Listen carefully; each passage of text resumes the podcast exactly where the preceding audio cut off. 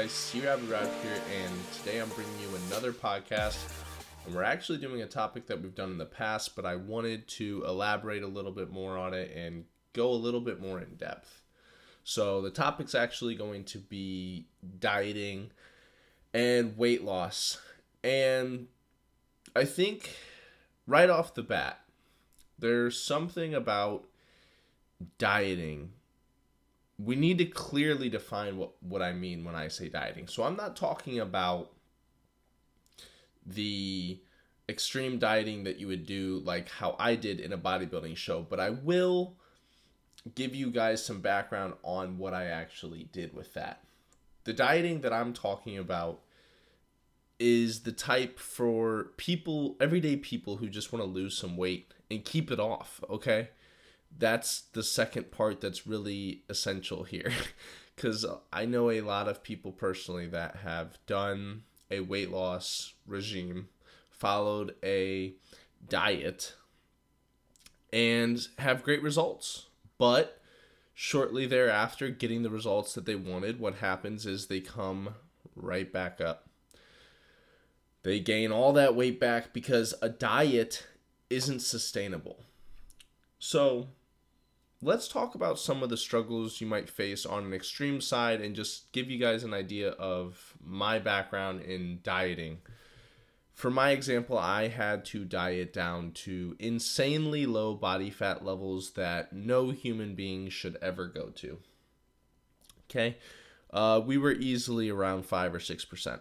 We were easily the lowest body fat percentage on stage for my show. That speaks volumes to the work that we did. I lost about 14 pounds in a month's time span. And only a pound of that was muscle. So really we lost about 13 pounds of body fat percentage. Not actual percentage, but body fat. So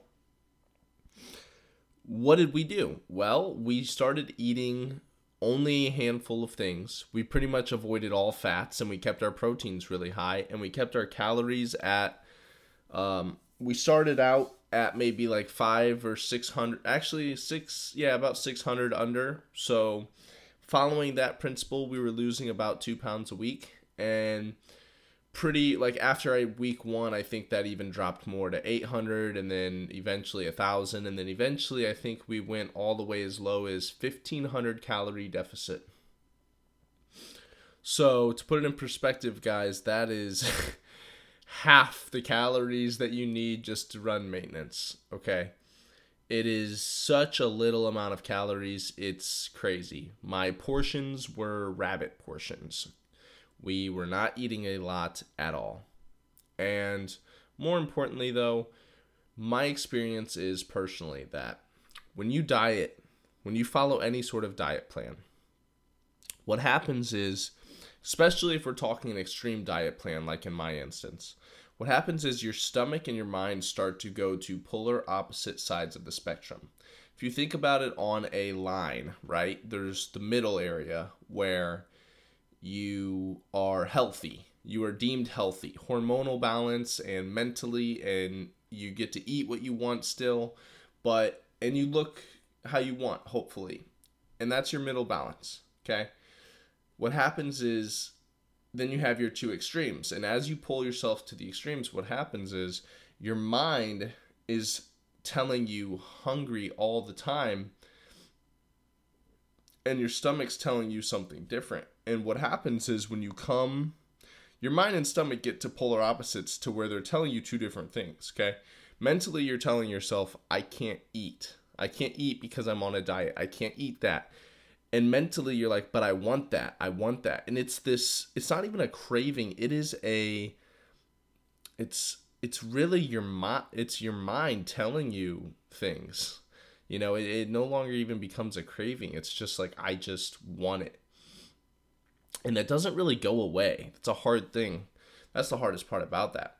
But your stomach's telling you, yeah, we're hungry. Yeah, we're hungry. We need to eat. We need to eat. And your mind's trying to fight that, you know. No, I can't have that. No, I can't eat that. And that's your natural body. That's how your body's naturally supposed to be. So you're supposed to eat when you get hungry, right? But that's the hardest part about a diet. And what happens is, as soon as you get off that diet, as soon as there are no more limitations or restrictions, it is damn near impossible to stick to a plan at that point. It takes a while for you to get back into the swing of things, and your hormones are going to be all off, and your body's all off, and you're fed up with fighting mentally the wanting of food, we'll call it. And so you give in and you think, oh, well, it's just one time, it'll be okay. And one time turns to two times, and two times turns to a week. And the next thing you know, you're fat again. I personally kind of went through that. Not nearly as bad, obviously, but I have a much better understanding of how it all works now after going through it myself. But let's get to the main bulk of what I want to talk about. So right off the bat, dieting. I don't like dieting. I don't like it one bit. If we're talking about being healthy, I hate diets. I don't think they work. I don't think they're good for you. I think it will inevitably cause you more problems than it will help you. Being healthy is about finding a balance that works, okay? Which means if you want to lose weight, what do you need to do? All you need to do is eat in a slight caloric deficit, in my opinion. Find out what your maintenance is. You can do that easily by tracking your macros. You can track your macros through an app. I personally use MyFitnessPal. Shout out MyFitnessPal. Great app. Super easy. Shows you exactly what your macro breakdown are, how much protein you're getting, how much calories you're getting. So I love it.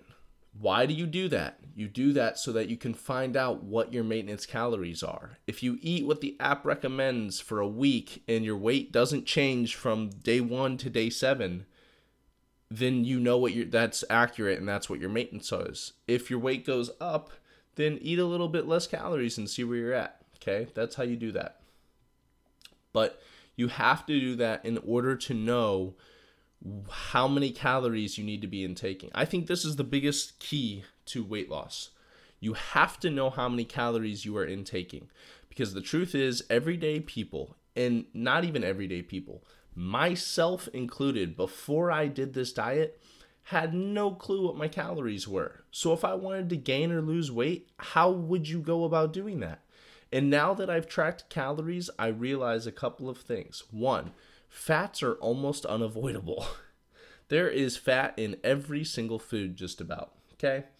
It's inevitable. The key there, find healthy fats. Don't go crazy with it. Keep them at a reasonable number, okay? The other thing is, everything has calories. Everything. So your orange juice, your milk, your soda, your sauces, everything has calories. There are so many things that we as people consume that are filled with calories that you don't even realize how much calories are in it. A coffee is 250 calories. A soda is 200 calories. So you're putting all these calories in your body. When I was on prep, okay, I could only have 1,900 calories. I had no room for air. All those calories pretty much came from whole food. There was no snacks. There was no drinks, okay? Water and food. That's it.